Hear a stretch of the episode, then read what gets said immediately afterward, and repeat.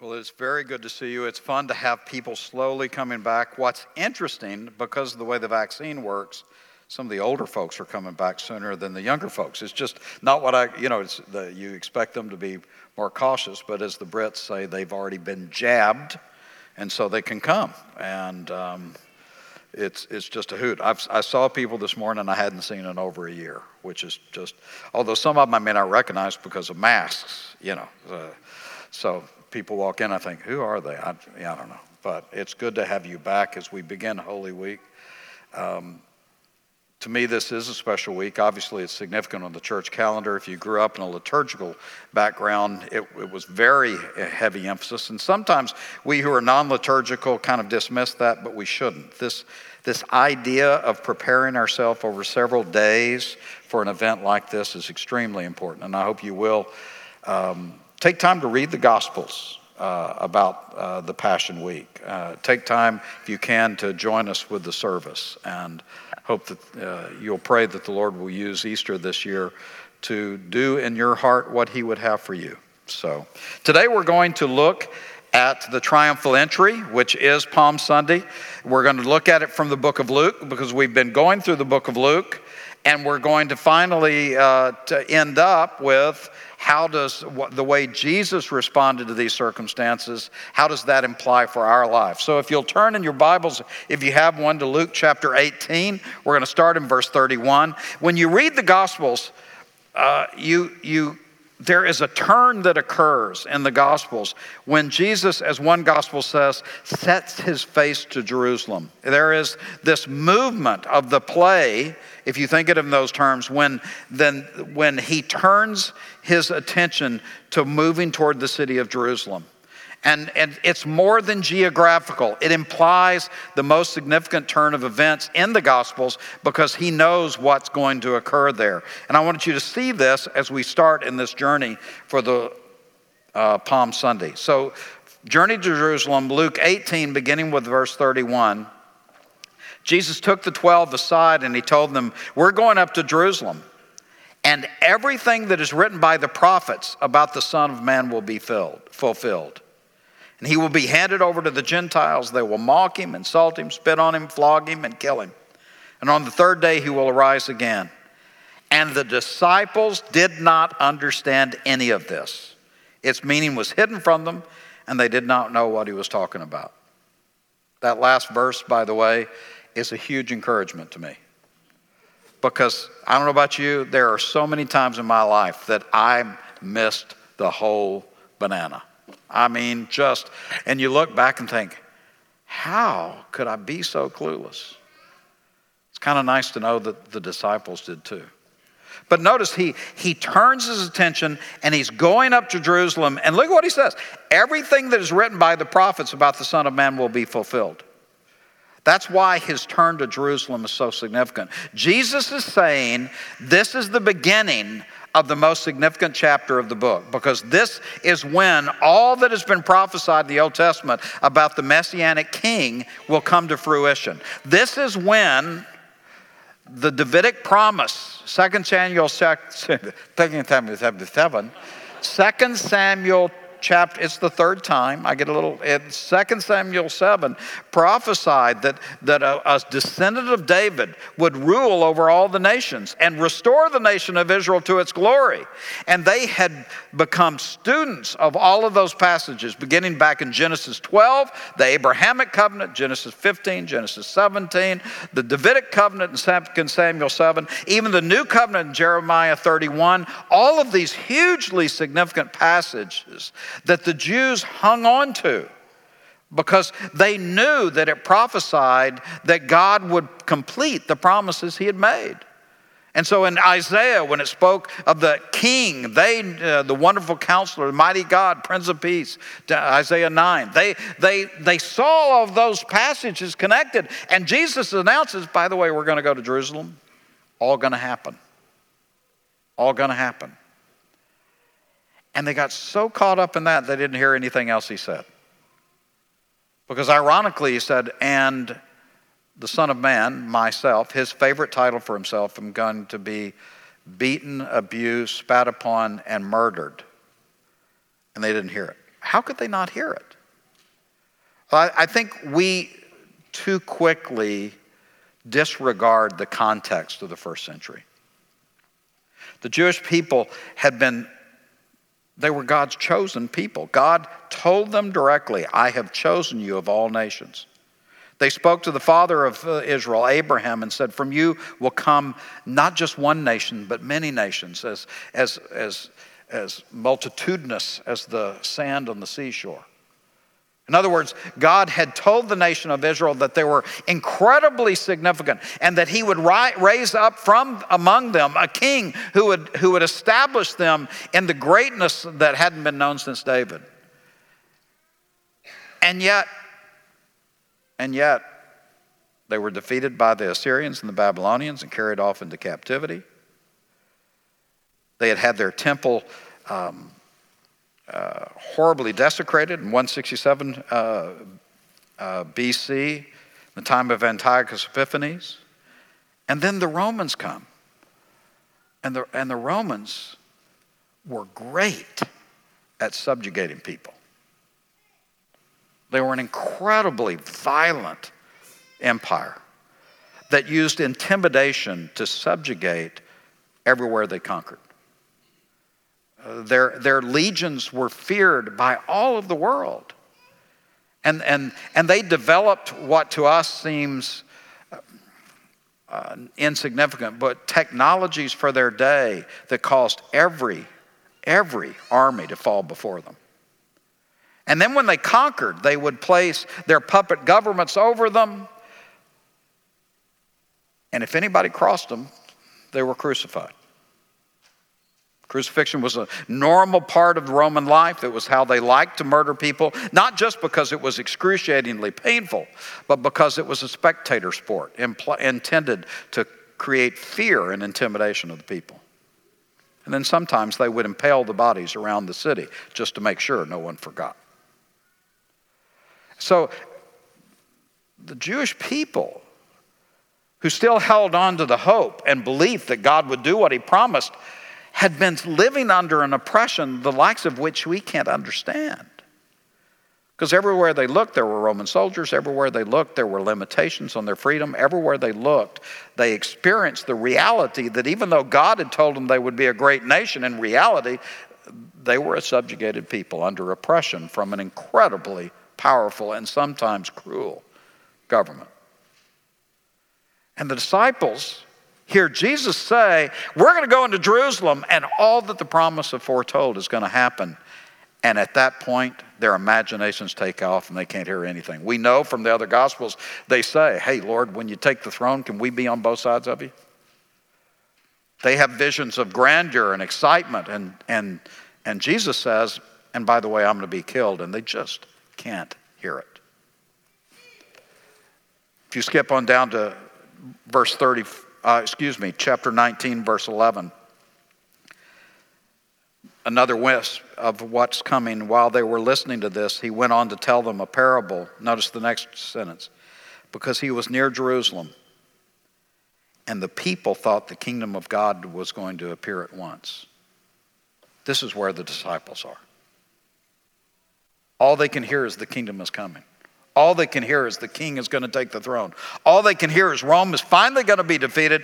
All they can hear is we are finally going to have all the power and the wealth and sovereignty that we deserve, according to the very promises of God.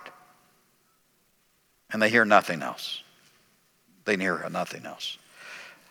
So the days go on, and Jesus comes to the to city of Jerusalem. Let's pick it up in chapter 19, verse 28. I don't have time to read the whole passage.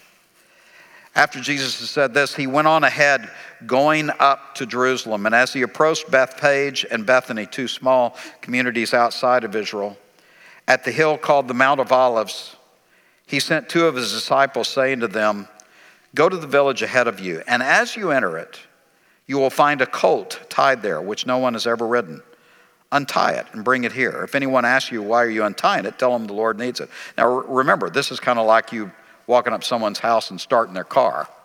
You know, it would be natural for the owner to say, uh, Can I ask what you're doing? And notice that Jesus' reputation is so powerful that when they hear that Jesus wants it, they let him have it. And they replied, so they went ahead and they found it just as they told him, verse 33. And as they were untying the colt, its owners asked, Why are you untying my colt? And they replied, The Lord needs it. And they brought it to Jesus, and they threw their cloaks on the colt and put Jesus on it.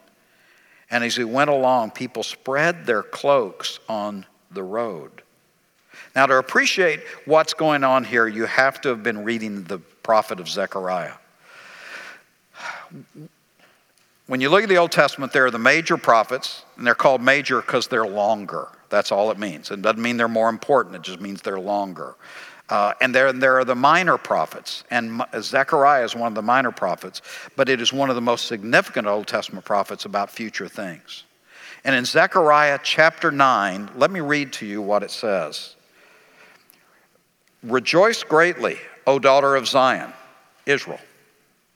Shout, daughter of Jerusalem, the capital. See, behold, your king comes to you.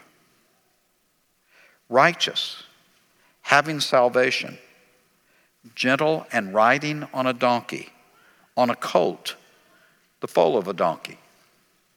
And I will take away the chariots from Ephraim which is Israel, the northern kingdom, and the war horses from Jerusalem, the southern kingdom, and the battle bow will be broken, because he will proclaim peace to the nations, and his rule will extend from sea to sea, and from the river and the ends of the earth. And as for you, because of the blood of my covenant with you, I will free your prisoners from the waterless pit. When they see Jesus sending for a donkey colt, they recognize that he is intentionally fulfilling the Old Testament prophecy about the Messianic king who would not only ride in on a colt, but would use that opportunity to establish himself as the king of Israel and extend their reign according to all the promises of the Old Testament. And they were ecstatic. And the crowds picked up on it because the crowds throw their clothes on the ground in front of the donkey as a demonstration of their reverence for this one who is the king, who is the sovereign, who is going to establish a reign in fulfillment of all that God has promised. And there is ecstasy on the road, excitement and thrill. Can you imagine what they felt like after all these years of oppression? After all these years of abuse, Jesus comes in and essentially holds up a sign and says, I am He. I am He. And all that you've read about me is going to come to pass. They were beyond themselves.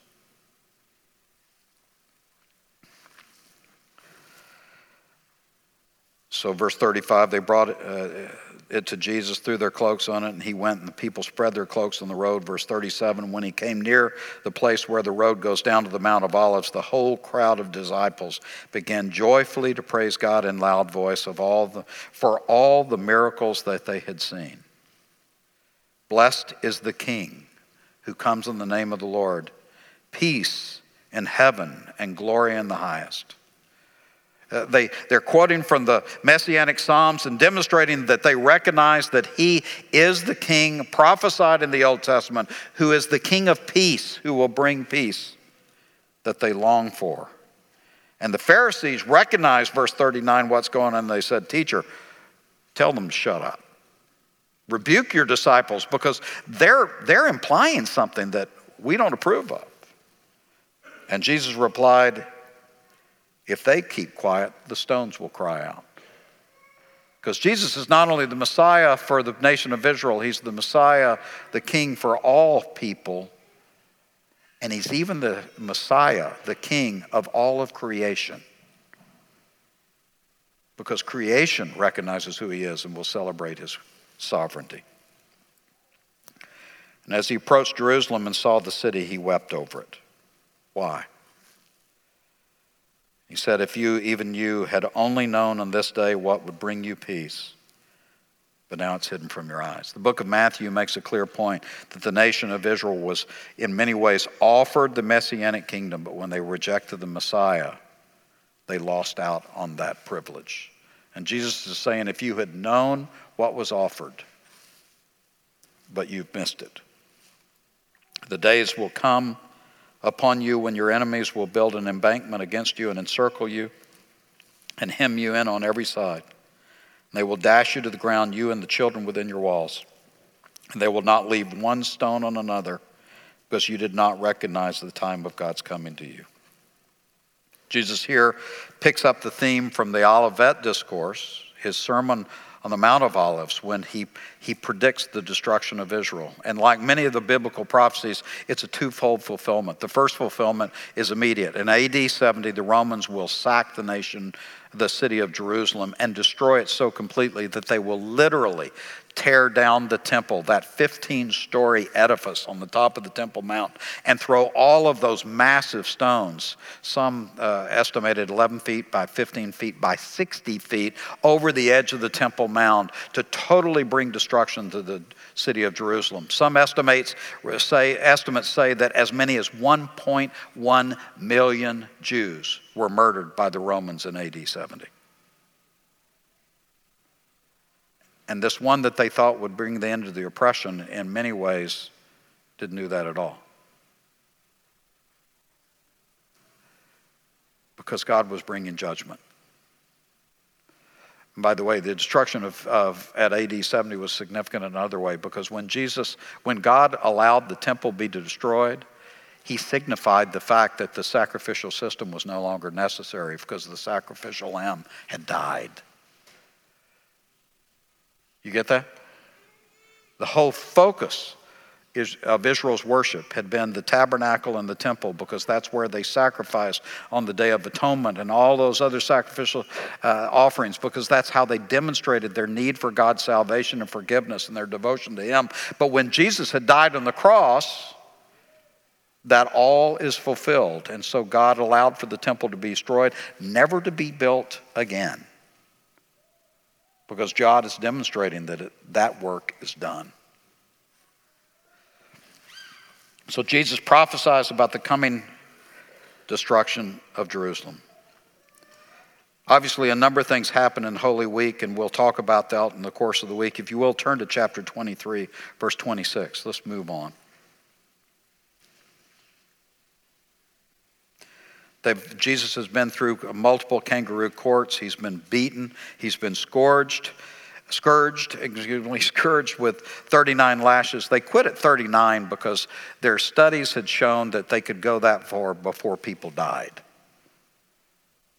The beating uh, with lacerations was so extreme that the blood loss typically caused those who had experienced it to lose consciousness, which is significant to what happens here.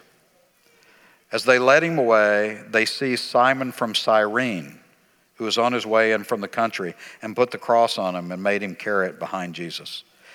Wouldn't you love to know the story of Simon? Isn't that interesting? Because this is the only reference we know of is this occurrence in the Gospels about Simon Cyrene. Obviously, he became significant because it gives his name.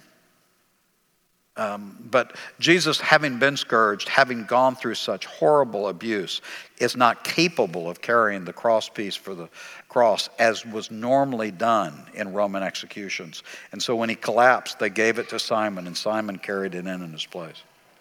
And a large number of people followed him, including women who mourned and wailed for him.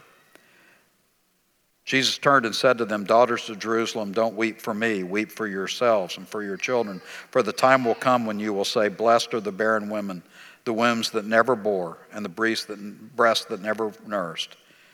And then they will say to the mountains, Fall on us, and the hills cover us. For if men do these things when the tree is green, what will happen when it is dry?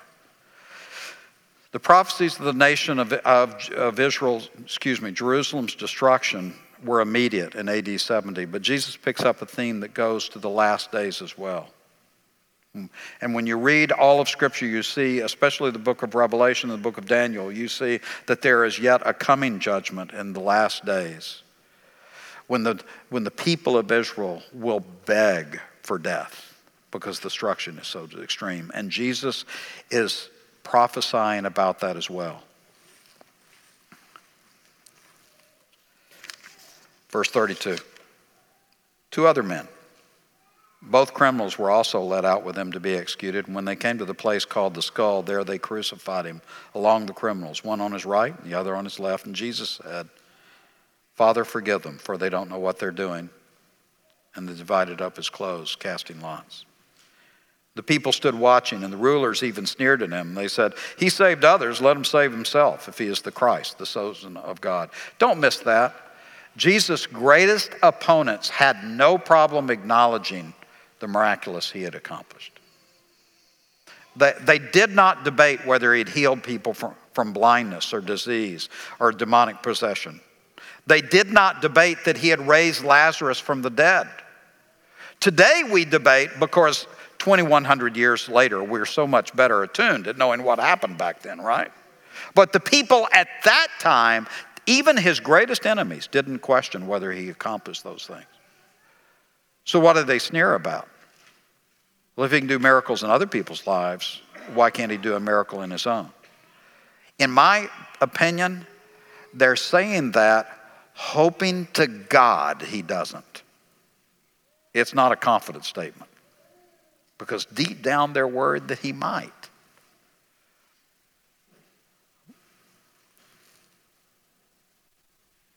The soldiers also came up and mocked him, and they offered him wine vinegar and said, If you're the king of the Jews, save yourself. There was a written notice about him which said, This is the king of the Jews. And one of the criminals who hung there hurled insults at him. Again, aren't you the Christ, the Messiah, the king? Save yourself and us. But the other criminal rebuked him. Don't you fear God?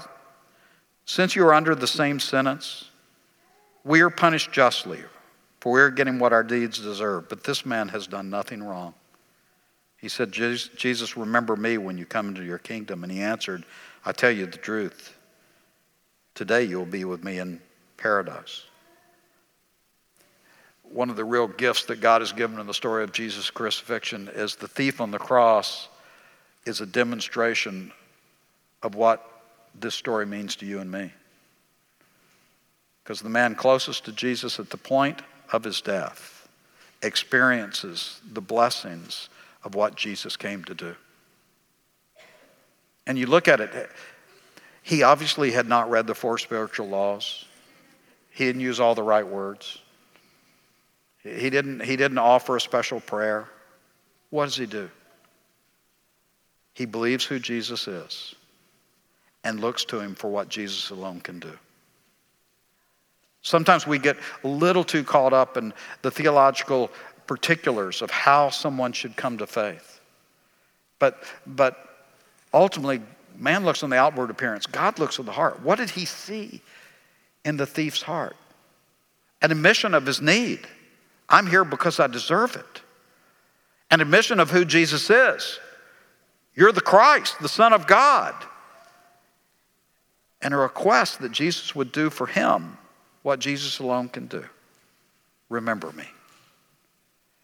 And Jesus uttered, one of the older guys in the first service came with tears in his eyes, said, I can't tell you how much that verse means to me because I fear death. But Jesus said to the thief, Today you'll be with me in paradise. And one of the realities is we don't know exactly what happens when we die.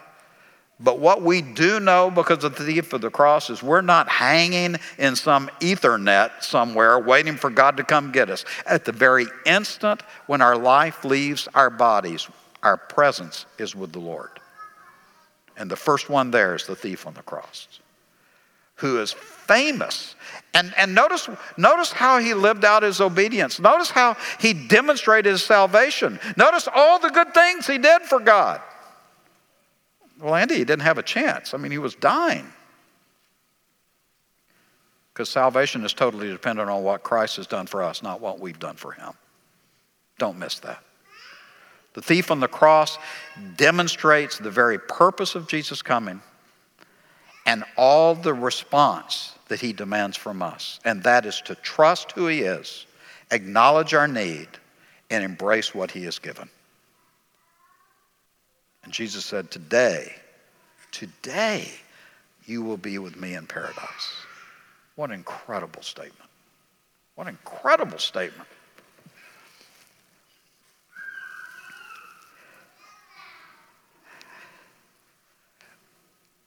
So, what does that have to do with our discipleship? Throughout this series, we've been looking at characteristics of Christ, and excuse me just a second. It's a guitar pick, and it's just been annoying me. I feel so much better now. Um, it just, it just, I, I, I feel better. I hope y'all do. It just, just, it's. I know, James. He did it just to mess with me. You know, it's it's squirrel. But any rate, um, this whole series has taken the characteristics of Christ and seen how do they instruct what God wants in my life. And we're going to look at that. Turn to Luke chapter 9. Luke chapter 9.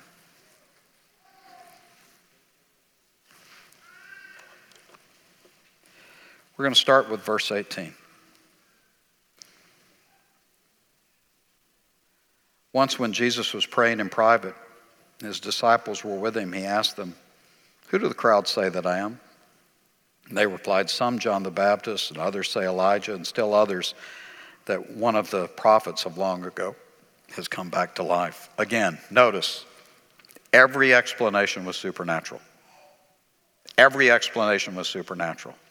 The arrogance of the 21st century is that we think we have a better explanation for what happened than the eyewitnesses of the day that occurred. The universal opinion of who Jesus was and what he accomplished and the day that he lived was that he was supernatural because of the things that he did. But today, in all of our brilliance, we make up stories to explain it away. Let's keep going. But what about you? Jesus says, verse 20. Who do you say that I am? And Peter answers, You're the Christ of God, the Messiah. Jesus strictly warned them not to tell anyone. And he said to them, The Son of Man must suffer many things and be rejected by the elders, chief priests, and the teachers of the law, and he must be killed and on the third day raised to life. Another one of those prophecies which they don't get. But look at verse 23. And he said to them all, If anyone would come after me, he must deny himself and take up his cross and follow me. For whoever wants to save his life will lose it, and whoever loses his life for me will save it. What good is it for a man to gain the whole world and yet lose or forfeit his very self? If anyone is ashamed of me and my words, the Son of Man will be ashamed of him when he comes in his glory and the glory of the Father and the holy angels. I tell you the truth, some who stand here will not taste death before they see the kingdom of God. And that passage is fulfilled immediately after in the story of the Transfiguration when they see the King in his glory. Because when you've seen the King, you've seen the kingdom. Do you see what he says? If, you're gonna, if, if you'd come after me, you must deny yourself, take up his cross daily, and follow me. What does it mean to take up your cross? Well, one of the things that I'd never thought about until this week did you catch the fact this all occurred before they, they never understood that Jesus was going to die on the cross? The text is very clear. He told them repeatedly, and they never figured it out. They never understood it. So when he said, Take up your cross, they thought of it in the context of what they had experienced being Jews in Israel in the first century. What was that? The cross was the means, by one of the primary means by which the Roman government subjugated a people. It was the way that they demonstrated that you are under submission of our divine authority, because, of course, Caesar thought he was God, like so many politicians, and that was just a little bitty joke. Wasn't partisan either way, just a little bitty. It's the third time. Work with me, and. Um, Jesus is, is stepping into this life in a way, and into this narrative in a way that they had never understood. But he says, Take up your cross. See, I think they had seen friends take up crosses. I think they had known people in Jerusalem that had been sentenced to death on the cross because it was a normal way that the crucifixion was normal in Roman cities. And they knew that, that the Roman government would make the victim of the crucifixion carry his cross through the city. If you go with us to Israel, you go on the Via Dolorosa. It's a long walk over to what is traditionally understood to be Golgotha. And it's a long walk because it was intended to shame the victim and communicate to all of the community that this person has dared gone against Rome. And because they had, they are going to be subjugated and destroyed.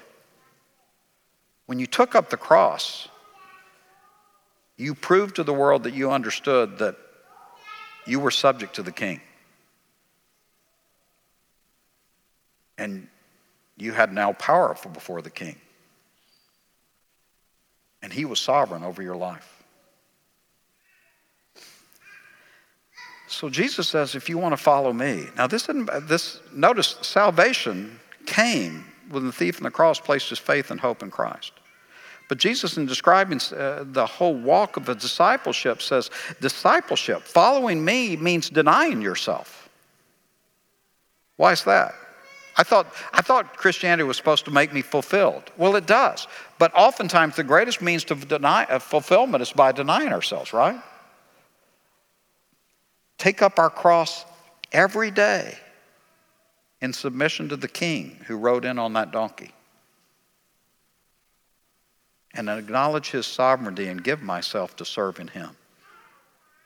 And in doing so, to follow him in the way of the cross. Discipleship includes self denial.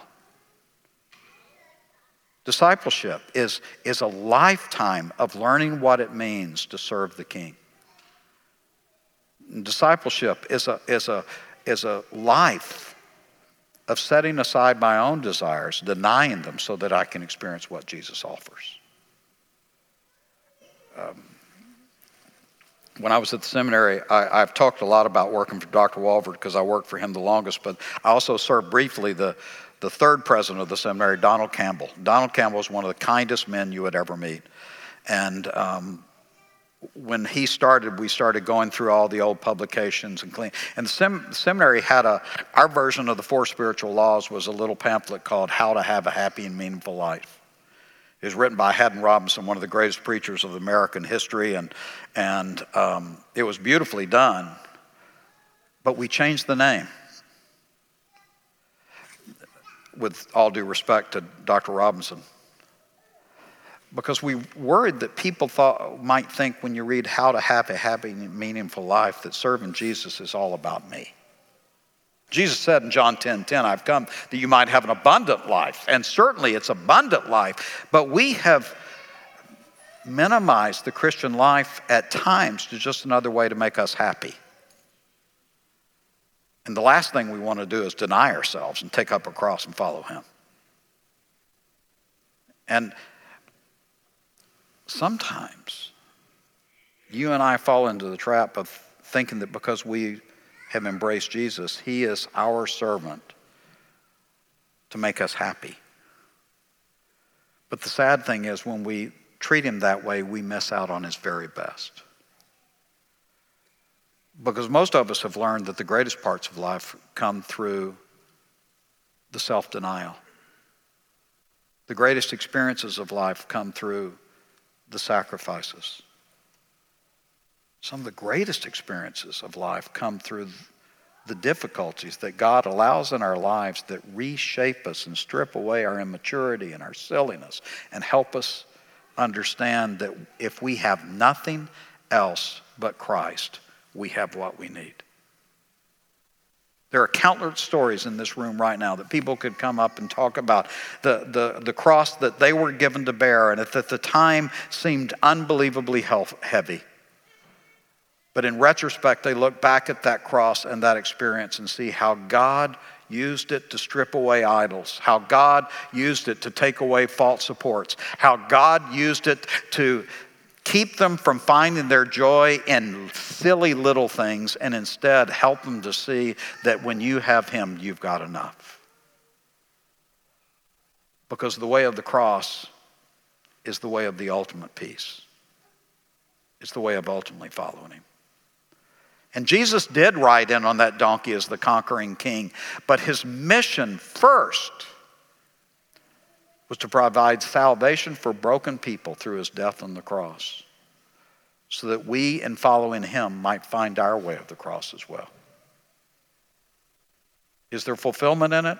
Absolutely. Is there joy in it? The Apostle Paul says, inexpressible. But you don't find that joy if you keep holding on to your way. You find it in denying yourself and following Him. And if the King, the King of the universe, the very Son of God, could take a cross, maybe you and I can too. Let's pray. Father, we confess that our natural instincts are not to run to the cross.